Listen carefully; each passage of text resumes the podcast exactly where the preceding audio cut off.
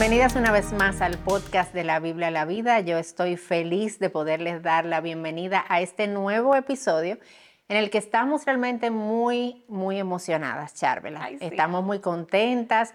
Yo estoy contenta de verte. Sí, sí, yo Eh, también, Tú sabes, pero- pero, es como, como que te veo siempre. Y Sí. siempre que doy la bienvenida a este podcast, o tú la das, tú me ves a mí, yo te veo a ti. Y es, es bonito, es bueno. Pero ya nos hoy, cansamos de la rutina. no, no, yo no voy a decir porque yo no me canso de ti. Yo estoy leyendo ves tu qué- mente. qué diferente, Yo estaba qué diferente que verbalizando lo que estaba en tu mente. Pero la realidad es que hoy estamos muy contentas porque algo que estamos trayendo en esta nueva temporada de La Vida y es. la Vida son invitados especiales, invitadas especiales. sí. Y en el día de hoy tenemos una invitada muy, muy especial para nosotras. es. Eh, y yo creo que es especial en varios sentidos. Yo creo que tú puedes coincidir conmigo, Charvela. Es especial eh, porque conoce mucho del tema del que vamos a estar conversando, pero es especial para nosotras por la relación que tenemos. es. Porque es una amiga, es una hermana, no es una invitada como aislada, aérea, sino que es nuestra amiga. O sea que esta conversación aquí entre amigas va a continuar en el episodio del día de hoy. Exactamente. Así que Cornelia Bienvenida, Hernández, bienvenida. bienvenida, De de, la Biblia a la vida. ¿Cómo? Cornelia Hernández de Matos. De Aquí Matos, de Matos. Todos los sí, claro. De aquí se revelan apellidos, se revela el segundo pedigrí, nombre. O sea que cuando te salgamos con alguna pregunta que no tiene nada que ver con el tema, No te extrañes. tú mantén, mantén la calma, Manéjalo, man- maneja. manéjalo y responde correctamente. Primera pregunta, ¿cuál es tu segundo nombre? No tengo. Ah, Se salvó. No tengo, Cornelia. Se salvó de esa. nombre, no tengo más nombres. Aquí hemos feliz. dicho los nuestros. Yo estoy segura que la gente no se acuerda de los nuestros, Gracias pero vamos a a dejarlo Dios. ahí porque Gracias el tuyo, el mío es raro, pero el tuyo como más común. Sí, Ese es el problema. así. Pero vamos a esto. Vamos a hablar de lo que a lo venimos ahí. a hablar.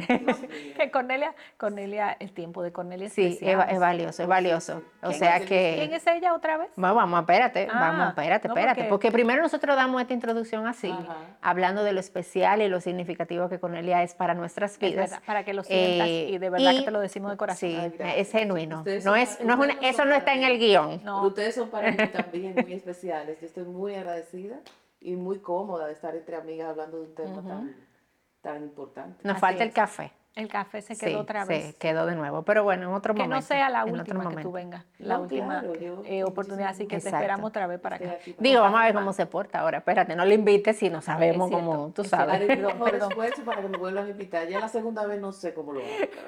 Yo creo que es Cornelia que no va a querer venir. No, exacto, va a ser ella. Pero mira, vamos a ir no entrando, vamos entrando en tema, porque Dale. este tema es largo y tendido Sí, y sí. después se nos acaba el tiempo. Sí. Y bueno, si tú estás por aquí, ya probablemente viste el título del episodio y tienes una idea de qué vamos a estar hablando en el día de hoy. Vamos a estar hablando de relaciones sexuales eh, y desde la perspectiva, ¿verdad?, de la mujer. Entonces, no voy a dar muchos detalles porque vamos a dejar que Cornelia hable, pero Cornelia, antes de entrar ya en el tema, cuéntanos un poquito de ti. ¿Quién eres? ¿Por qué tú pudieras estar aquí sentada hablando de este tema? Eh, cuéntanos un poco. Aparte de ser amiga de ustedes. Aparte de ser la parte fundamental. Bien. Bueno, yo soy médico eh, y soy terapeuta sexual y terapeuta familiar. Y tengo, la verdad es que los años pasan, eh, no me calculen la edad, Char, ¿verdad? No, no, yo no he dicho decir, nada. Tengo más de 20 años haciendo terapia. Y, Silencio. Y alrededor de 15 en consejería bíblica bueno, a mujeres. de la universidad a los 21. Los niños, misericordia. Entonces, bueno, el punto es que, que tengo mucho tiempo viendo mujeres y viendo temas de sexualidad también de pareja en mi práctica profesional. Y es un tema que siempre, desde antes de yo, cuando yo estudiaba medicina tal vez, eh, o quizás antes, siempre ha sido un tema que me ha interesado porque yo crecí en una iglesia cristiana, yo me convertí en la adolescencia y yo veía esa necesidad que había sobre el tema desde la adolescencia, Sí. desde la gente soltera, y era un poco diferente a como yo vivía la realidad en mi casa, porque en mi casa el tema de sexualidad no era un tabú, y eso es muy raro, eh, por la mamá que tuve, por lo que quizá el tema es muy largo ahí, pero para mí el tema de sexualidad era un tema natural, no era un tema como que yo tenía que Vergonzoso. vergonzoso, que yo, y yo tenía información y tenía acceso a la información. Entonces, a medida que yo veía a las personas a mi alrededor dentro de la iglesia, Ujú. me llamaba la atención la poca información que había. Yo no pensaba ser sexóloga cuando entré a la universidad a estudiar medicina, eh, yo pensaba hacer otra cosa. Y Dios literalmente me llevó a, Wow. a ser eh, terapeuta sin imaginarme yo todo lo que Dios tenía. Eh, todavía hoy, todos los días me estoy asombrando de por dónde Dios me ha traído. Y, y eso es una, una buena esperanza para, para, uno como mujer, saber que cuando las cosas no salen como uno quiere exactamente, Dios está guiándonos en un, proceso. Y así ha sido mi vida. Y para mí ha sido una bendición poder ayudar a mujeres que a veces, Patricia Charla, lo que necesitan es un poco de información. No tienen una disfunción, no tienen algo grave, pero no tienen una buena información acerca de sus cuerpos y de cómo funciona su sexualidad y entonces están estancadas ahí. Así que este es un tema que realmente a mí me apasiona por años, realmente. Así oh. es. Así es. Cornelia, y la primera pregunta que te queremos hacer es vital. ¿Por qué es importante hablar de este tema hoy en esta generación con las mujeres? Sí, tú sabes que Dios instituyó el matrimonio y Dios fue que diseñó el placer sexual para el matrimonio como un regalo. Yo siempre le digo a las hombres cuando se van a casar que ese es su regalo de bodas, mm. que el, placer sexual fue ideado por Dios. No es que Dios creó nuestros cuerpos y nosotros nos pusimos a ponernos la mano, a averiguar. A, ver qué salía. Y salió este asunto. No, no. Hay un diseño en tu cuerpo, hay neurotransmisores, hay hormonas, hay, hay lugares, hay terminaciones nerviosas que funcionan exclusivamente para eso. Dios diseñó esto para el matrimonio porque a Dios le importa que sus, eh, los matrimonios tengan una vida sexual sana, una vida sexual pura, una vida sexual gratificante y saludable. Eso le da honra a Dios. Pero hay un problema, que el mundo lo dañó. Sí. El pecado ha dañado todo este tema de sexualidad y nosotros como creyentes, como iglesia, como mujeres de la palabra, somos las que deberíamos, deberíamos levantar la voz y decir un momentito, Dios tiene algo que decir. Dios fue que diseñó esto. Eh, así como hablamos de crianza, así como hablamos de maternidad, así como hablamos de un montón de temas, pues bueno, también nosotros deberíamos hablar de sexualidad como cristianas y decir, no, Dios tiene una mejor idea, Dios tiene un mejor plan. El plan original de Dios, eh, nosotros como cristianas, a través del Evangelio, deberíamos redimirlo con la información que nosotros llevemos a muchas mujeres. Y eso siempre ha sido un tema que a mí me llama la atención. yo pienso que la gente debería buscar la información de sexualidad en la iglesia. Mm. Que yo quiero saber sexualidad, como cuando la gente quiere saber estudiar la Biblia. La gente cuando quiere estudiar la Biblia no va al supermercado. Claro. Va a la iglesia, ¿no? Porque en la iglesia hay que se habla de eso. Pues igual yo creo que cuando la gente quiera saber de una sexualidad saludable, debería decir, no, yo voy a ir a la iglesia. Yo voy a preguntarle a una persona que sepa de la Biblia, porque Dios es que estableció cómo se funciona. y por eso para mí es un tema muy importante. Sí, claro, ¿no? Y que esa confianza se vaya construyendo, porque usualmente, Cornelia, yo estoy segura que te has tocado con esto. O sea, la gente quiere tener una información y no se atreve a preguntar y va a Google. O sea, Google se ha convertido en el médico, el consejero, o sea, todo. Pero es porque simplemente no me atrevo a preguntarle a alguien de mi iglesia, a una mujer de mi iglesia, porque no se está hablando de eso. Entonces me parece eh, importantísimo, ¿verdad? Que, hay un trasfondo de nosotras que venimos mucho de la Iglesia Católica, donde hay un trasfondo donde la sexualidad es visto como algo pecaminoso por toda esta tendencia, no nos vamos a, abundar en eso de San Agustín y demás, y se ve como algo como impuro, pero ahorita yo sé que tú vas a tratar ese tema y nos vas a, decir más sobre eso. Sí, y eso, eso es un problema cuando, porque es que tú, cuando yo le digo a la gente, cuando tú te casas el día de la boda, no es que se prende un chip y de repente la sexualidad se hace hermosa. Si tú vienes con la idea de que la sexualidad es sucia, rara, difícil, cuando tú te cases, tú sigues con ese chip. Claro. Eso no se cambia porque... Ahora porque te casaste. Ajá, como te echan un agua, no sé, pasa algo en el techo de la iglesia o algo ocurre, que tú cambias y eso impacta la intimidad con tu esposo. Claro. Mira, Cornelia, y tú mencionabas, hablaste un poco de cómo esto de la relación sexual eh, es idea de Dios, es diseño de Dios. Por lo tanto, la Biblia nos habla sobre esto. Eh, ¿qué, tú pudieras decirnos que la Biblia nos enseña con relación a la relación sexual eh, de la mujer? Sí, tú sabes que la, revelación bíblica es progresiva, va desde el Antiguo al Nuevo Testamento. Y hay un texto que se repite en ambos lados que como ayuda como a develar un poco, digo yo, ¿verdad? El misterio. Pero, nosotros sabemos el, verso de Génesis 2.24 que por tanto el hombre dejará padre y madre, eh, a, su, padre y a su madre, se unirá a su mujer y serán una sola carne, ambos estaban desnudos y no se avergonzaban. Y eso suena a que, bueno, se van a unir y son un matrimonio y, bueno, no sé qué va a pasar ahí. Pero ¿qué significa eso? ¿Qué significa que la gente, que, que Dios unió en ese momento a Adán y Eva, que era lo único que existían? ¿Qué implicaciones tiene eso para Dios? ¿Cómo, qué, ¿Por qué a Dios le importa tanto eso? Bueno, lo que pasa es que esa unión tiene una trascendencia. Esa unión tiene una representación que trasciende la eternidad. Y por tanto, todo lo que ocurra ahí representa a Dios, incluyendo la sexualidad. Entonces, en Efesios 5, que nos habla del matrimonio, del rol del esposo, de que debemos respetar a nuestros esposos, que nuestros esposos no deben amar como Cristo a la iglesia. Eh, tú ves que cuando tú vas leyendo el texto, tú estás hablando de un hombre y una mujer.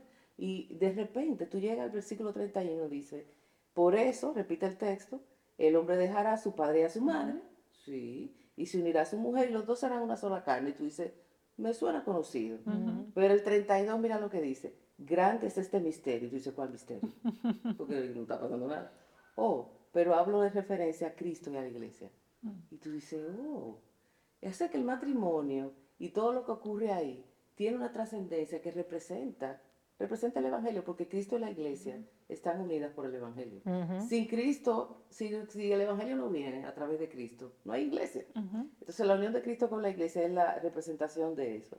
Entonces ahí ya empezamos a ver que el matrimonio tiene una trascendencia, que la de ser una sola carne tiene una implicación más profunda y por tanto la sexualidad es algo que a Dios le importa. Eh, y luego tuve en Proverbios 5, que, un texto que me encanta, que dice, sea bendita tu fuente y regocíjate con la mujer de tu juventud, amante sierva y graciosa gacela, que sus senos te satisfagan en todo tiempo, su amor te embriague para siempre. Ahí habla de una persona que está como recién casada, pero te dice la mujer de tu juventud. Ahí habla de que el matrimonio es permanente. Ahí habla de que el matrimonio debe ser placentero, pero que debe durar toda la vida. O sea, Dios va, va, determinando en su palabra cómo debe ser el matrimonio, pero también en, en Hebreos habla de que el matrimonio debe ser honroso, de que todo el hecho matrimonial debe ser sin, sin, mancilla. sin, mancilla, sin deshonra, que no debe haber inmoralidad ni debe haber adulterio. O sea, Dios va regulando ese placer sexual que él entrega, como él fue que lo diseñó, pues lo reguló también. Y dice cómo, cómo debe ser. O sea, la Biblia está llena de mucha información acerca de cómo los esposos deben vivir y celebrar el placer sexual. Y finalmente, en 1 Corintios 7 es un texto sumamente práctico. Nos dice que por razón de las inmoralidades, cada uno tenga su propia mujer. Mm. Ahí habla de verdad de una mujer y un hombre. Y cada, eh, eh, y cada una su propio marido. Que el marido cumpla su deber para con la mujer e igualmente la mujer lo cumpla con el marido.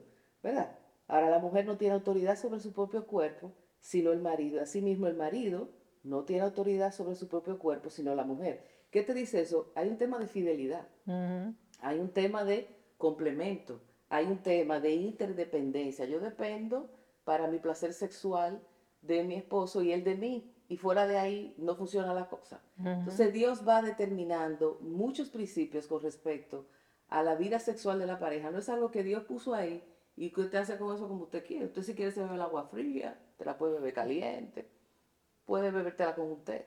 No importa, el agua está creada. Pero la sexualidad, Dios la diseñó y le dio forma y la reguló y estableció los límites para nuestro bien. Y eso... La para nuestro disfrute. Para nuestro disfrute, claro. Es para nuestro disfrute. Y, y, mi deseo es que la mujer cristiana pueda abrazar esa verdad que tú acabas de decir. O sea, el placer sexual no es un accesorio en mi vida. El placer sexual es algo que Dios me ha regalado porque Dios quiere que yo lo disfrute. Y cuando yo lo disfruto, yo glorifico a Parte de su diseño, de su creación. O sea, eso es hermoso. Y tú sabes, eh, antes de, irnos a la próxima pregunta, tú lo mencionabas en múltiples ocasiones en los versículos que leía, pero creo que vale la pena como abiertamente poder recordar que todo este tema de la relación sexual es para el contexto del matrimonio y que fuera de ahí es pecado. O sea, algo que la noche antes de boda es pecaminoso, la noche después de casarte es algo hermoso y honroso. O sea, un día de diferencia, hay un, hay un cambio radical, unas horas de diferencia. Exacto. Entonces, vale la pena que podamos tener eso en mente, que la relación sexual fue diseñada para el contexto del matrimonio únicamente. Entonces, eh, Pero es que quería si, ir... lo, si lo sacamos de ahí se daña. Exacto. No es que Dios es un aguafiesta. Ah, un arbitrario. Que está ahí echándole agua a, Sí. a la fiesta y dañando el plan. Claro. Sino que en mi experiencia con personas creyentes y no creyentes, las personas que tienen experiencia sexual antes del matrimonio cosechan consecuencias negativas en su matrimonio. Increíble. Eh, hay muchísimo que se pudiera decir, pero no, es Sí, el no tema. es el tema, Pero en realidad, cuando Dios dice que el sexo es para el matrimonio, es porque el matrimonio es la única institución que sienta las bases, fuertes pilares, que puede sostener algo tan pesado Claro. como la entrega sexual. Porque la entrega sexual no es un juego. La entrega sexual implica mucho de la persona, todo su interior, sus emociones, su vida espiritual. Y eso es pesado. Tú no puedes entregar eso a una persona que lo va a tirar para arriba. O sea, el matrimonio es lo único que tiene el nivel de compromiso que puede sostener eso. Y por eso Dios lo instituyó Así dentro es. del matrimonio. Y Cornelia, tú eres, además de terapeuta sexual, tú eres consejera en la iglesia. Y la próxima pregunta que te queremos hacer es, en base a tu experiencia que de muchos años, ¿cuáles tú entiendes que son las situaciones más eh, comunes en este aspecto de la sexualidad que enfrenta una mujer? Y tú sabes por qué te queremos preguntar eso, porque quizás las que nos estén escuchando, al oír estas situaciones, no se sientan solas, no se sientan extraterrestres Sí. y, y digan, Hay "Ah, alguien también, más". Hay alguien más, esto existe, este problema existe y, y hay solución para él. Exacto. Porque como estamos planteando todo tan bonito, quizá hay alguien que nos está escuchando y dice, pero Sí. es, ahí yo, yo ahí no estoy. y realmente lo que ocurre es que fruto de todo este tabú del que hablamos al principio y toda esta desinformación que, que- que la iglesia no me da o mi contexto familiar y toda la desinformación negativa que el mundo me trae y que yo quiero evitar, pues muchas personas se casan, muchas mujeres se casan con un concepto errado o con muy poca información y por tanto el acto sexual no es placentero. Entonces, si tú, eh, tu experiencia sexual no es placentera, tú no la quieres repetir. Tú no quieres volver ahí. Claro. Así que lo más frecuente que yo he encontrado es el poco deseo sexual.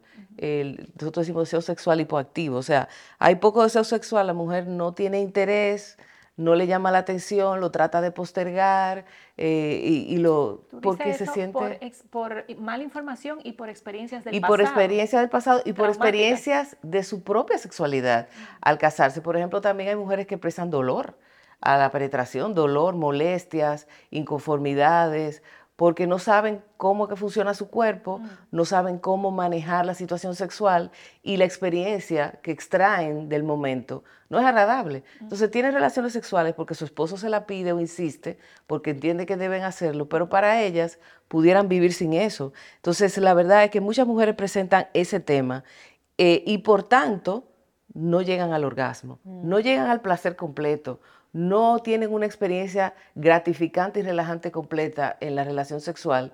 Y eso es un tema, la mujer es muy emotiva. Si la experiencia sexual no me trans, no me, eh, yo no extraigo de ella placer, conexión, calidez con mi esposo, no es un tema solo carnal, ¿no?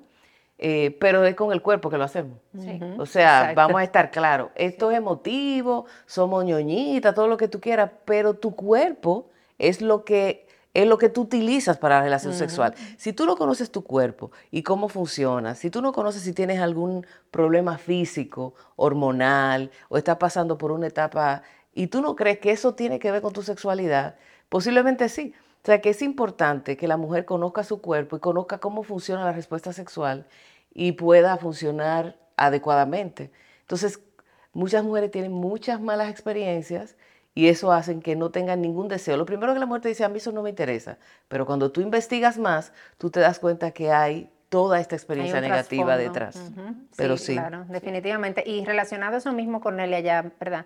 Eh, la falta de deseo y demás. Yo creo que ha habido un entendimiento incorrecto entre las mujeres de que el placer sexual es solamente para los hombres y que la mujer está ahí simplemente para satisfacer el, el deseo sexual del hombre. Y es, es un entendimiento incorrecto, completamente. pero abúndanos más sobre Completa- eso. Completamente. Y eso viene por, la, por, lo que, por los mismos tabúes que la mujer tiene. Y porque si no disfruto el acto sexual, pues es, ah, yo lo hago para cumplir con mi esposo, no para pensar que yo puedo tener algún placer. Y es una queja de muchos esposos que sus mujeres no se involucran en el acto sexual. Y eso viene de ahí, pero realmente Dios al crear nuestros cuerpos creó zonas específicas para que la mujer disfrute el acto sexual, para que ella se involucre. Nosotras somos parte de ese disfrute y ese regalo también es para ti como mujer. Y además, cuando una mujer no disfruta el acto, el acto sexual y no transmite ese disfrute, ese placer a su esposo, está disminuyendo por lo menos un 50% el placer sexual de su propio esposo a quien quiere complacer. Es como paradójico. Estoy aquí para complacer a mi esposo, pero por la forma en que lo hago, le estoy restando el placer que le quiero dar yo misma. Entonces, pero muchas mujeres no lo saben, porque es que el placer sexual es recíproco. En la medida en que yo tengo placer, mi esposo ve mi placer y aumenta el placer de él. Y yo veo el placer de él y aumenta el mío y eso va aumentando el placer de manera recíproca. Entonces, si la mujer está ahí como, me dijo un paciente una vez, que estaba como un palo. y lo duro un palo es para que nos escuchan. bueno, un palo en general, pero una tabla. Una, tabla. Eh, ahí, y la esposa al lado de él, yo, bueno, muy duro. Entonces, la verdad es que ella no sabía ni qué hacer. Eh, y con un poco de información, por supuesto, eso se, se resolvió. Si la mujer está en esa posición, el hombre se siente perdido porque estoy con un, ser inerte. Entonces eso disminuye el placer, pero esperamos que a partir de hoy, ¿verdad? Cada mujer diga, no, yo, Dios me dio las condiciones para yo disfrutar el placer y yo me debo involucrar activamente en el placer y en la intimidad sexual con mi esposo. Así es. Eh, Cornelia, en ese sentido, a veces nos ponemos creativas para lograr, ¿verdad? Tener ese, ese deseo, ese querer, ¿verdad? Eh, compaginar con el esposo y hacer esto de algo placentero. Pero en ese sentido, ¿qué cosas están permitidas y qué cosas no están permitidas bíblicamente? Sí. Que, tú como terapeuta, que has visto muchísimas pregunta, cosas. la, pregunta. La pregunta de siempre. Esa pregunta nunca falta. Nunca falta, ¿verdad? es importante. Tú sabes que Dios creó los límites en muchas áreas de nuestra vida, no solo en la sexualidad, para protegernos, para cuidarnos, porque el pecado nos lleva donde no debemos y cultivamos, cosechamos consecuencias negativas para nosotros. Así que el Señor en su palabra ha puesto principios bíblicos para proteger ese regalo tan lindo que es el placer sexual en el matrimonio.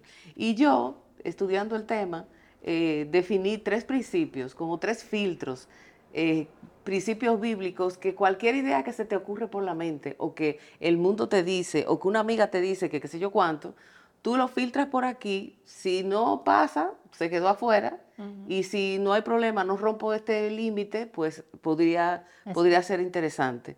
El primer principio es la exclusividad sexual. Fíjate que, el Señor mismo, eh, eh, Jesús, habló de que con solo pensar o codiciar a una persona que no es tu pareja, tú estás adulterando, tú estás pecando. O sea que tú tienes que ser exclusivo para tu esposa o para tu esposo en este caso, porque somos mujeres, eh, hasta en tu mente. Ahí tienes que ser exclusivo. Si tú tienes que hacer algo, si te, se te ocurre alguna práctica donde tu esposo no está involucrado o donde está en tu mente involucrada otra persona, está descartada. No hay que decir cuál es, pero cualquier pudiera... Exacto, todo lo que entre ahí, ¿verdad? Entre ahí, tú lo quitas. El segundo es que la práctica sexual no debe fomentar el egoísmo.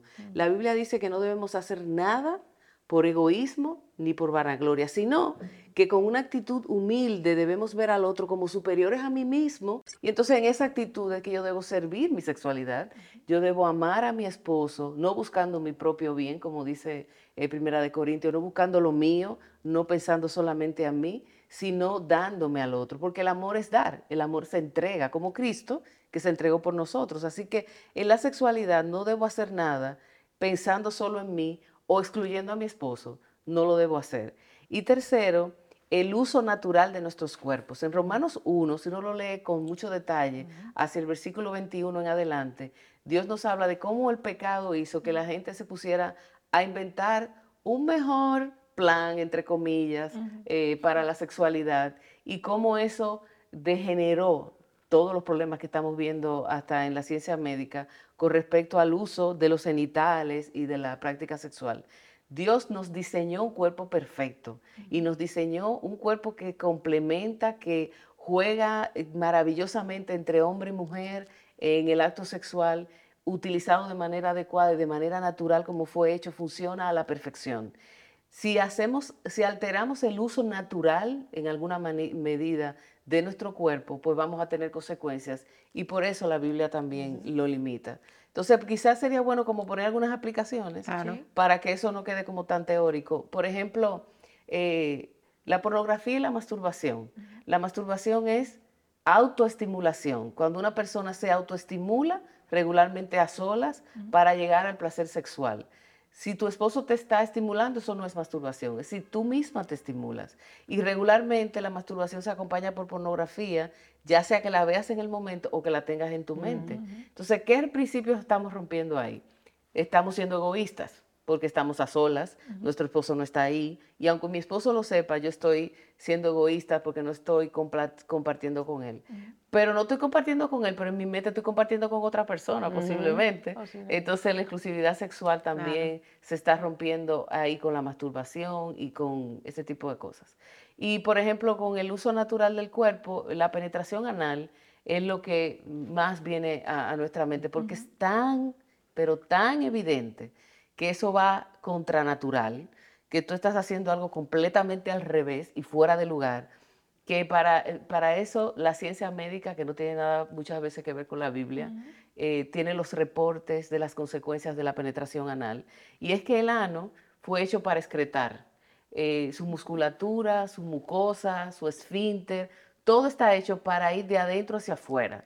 Y en la penetración anal estamos haciendo un uso contra natura al revés y eso produce lesiones en la mucosa. La mucosa del ano tiene un epitelio y tiene, tiene una sola capa de epitelio y tiene un pH alcalino. Lo que hace que si esa mucosa se rompe, que es fina, todas las bacterias que viven ahí normalmente y son felices ellas, todas muy bien, entran donde no deben entrar, rompen el límite y causan lo que no deben causar. Y deben todo lo que no debe causar. Pero la vagina, que es donde sí se debe penetrar, tiene 40 capas de mucosa tiene un pH ácido, tiene una lubricación, eh, tiene la flexibilidad que hasta cabe un bebé, en la cabeza de un Increíble. Entonces, como que es natural. Y tú ves como... Está preparado eh, para eso. Exacto. Tú ves como esto es natural y como esto es antinatural. Entonces, hay muchas otras cosas que uno puede ir pensando, que ahora quizás no tenemos el tiempo, pero eso nos ayuda a entender qué cosas no puedo hacer y qué cosas sí puedo hacer. Sí, me encanta realmente tener esos filtros, ¿verdad? Porque no pudiéramos mencionar todos los ejemplos y las ocurrencias de la gente, pero esos filtros están ahí, son buenos. Con él el tiempo se nos ha ido, es increíble, yo siento que nos acabamos de sentar, pero no, tenemos un buen rato aquí hablando, conversando. Eh, pero no queremos antes eh, o, antes de cerrar, quisiéramos, si tú pudieras dejar a las mujeres que nos están escuchando y viendo ahora con algo, de que esto no te olvides, algo breve, ¿qué sería? Primero que priorices tu vida de pareja. Mm. Y tú dices, bueno, pero estamos hablando de sexo. Bueno, lo que pasa es que si tu vida de pareja no es gratificante, se va a reflejar en tu vida sexual. Así que priorizar tu esposo es bíblico y es bueno para ti. Cuidar tu relación de pareja, tu comunicación, tu conexión con tu pareja va a ayudar a que en ese contexto, si hay problemas sexuales, lo podamos hablar y podamos buscar soluciones juntos, eh, que sería la otra parte. Cuidar tu vida íntima, orar por eso y hablar con tu pareja. Eh, aunque te sientas bien, porque no todas las que nos están oyendo necesariamente se sienten mal, pero hablen de eso, celébrenlo, ¿por qué no? Mira, ¿cómo te sientes? ¿Qué te gusta? Hablemos de, yo digo que debemos hablar de sexo con la ropa puesta y sin la ropa puesta, pero hay que hablar de sexo. Así que eso es importante. Y, tercero, para quien lo necesite, y quizá para todas, instruirnos en el tema, leer, informarnos y buscar ayuda. Porque yo digo, muchas personas que nos están quizás escuchando dicen, yo tengo un montón de cosas ahí eh, y no sé dónde ir, eh, o no tengo solución, ya tengo que, bueno, conformarme con esto, porque... Y no, queremos decirte que no, que tú puedes buscar ayuda, que hay solución hasta para las disfunciones sexuales y que busques ayuda sana, por favor. Claro, en los lugares correctos. En los lugares correctos, con consejeros correctos, con personas que, o mujeres de experiencia, que no tienen que ser sexólogas, pero que te pueden ayudar con su propia experiencia. No dejes de buscar ayuda, no te quedes insatisfecha sexualmente por no buscar ayuda y por no hablar. Te animamos a que sí lo hagas, porque de esa manera glorificas a Dios. Amén. Y ya, bueno, para terminar, no queremos dejar de darte esta noticia que es muy importante, porque este tema tiene mucha tela por donde cortar. Eh, y hoy nos quedamos cortos, pudiéramos hablar muchísimo más, pero si estás interesada y quieres saber más sobre este tema, déjame decirte que está esta semana acabadito de salir el libro de Cornelia Hernández sobre este tema, puro sexo puro. Cornelia, ¿dónde la gente si quiere conseguir tu libro? Eh, vaya corriendo, espera, deja, termina el programa, escucha esto, entonces después ve a comprar el libro de Cornelia, ¿dónde deben ir? Bueno, tú sabes que yo no soy tecnológica, pero yo sé que está en Amazon, la gente lo puede, porque nos escuchan en muchísimos países, hay librerías que lo pueden pedir, Tú puedes ir a la librería y decir del libro Puro Sexo Puro. Tú tienes una página también. CLC son las que distribuyen ah, tus libros. Ah, ok, perfecto. Entonces, tu página, tú puedes entrar a mi página, corneliahernandez.com, y al final tiene los distribuidores de, que quizá en tu país puedan eh, funcionar. Están en Amazon, y estoy para servirle y esperando que sea de bendición para Y te pueden seguir también en tu página de Instagram, sí, doctora Cornelia, Hernández. Hernández. Ahí hay mucha información del libro y de todo, así, que así es. Siempre es una bendición compartir contigo. Nos quedamos corta hoy, Patricia. Sí, definitivamente. O sea que sigue escuchando a Cornelia, sigue leyendo a Cornelia a través de su nuevo libro Puro Sexo Puro. Y Cornelia, gracias, gracias por acompañarnos, gracias por tu tiempo, gracias por tu sabiduría eh, y gracias porque lo que nosotros vemos y escuchamos aquí sabemos que viene de una vida y de un carácter que sustenta todo eso y es lo más hermoso eh, de genuinamente de toda tu enseñanza. Así que gloria al Señor por ti, orando que este libro sea una bendición enorme para la vida de todas nosotras. Y nos vemos en un próximo episodio de La Biblia en la Vida.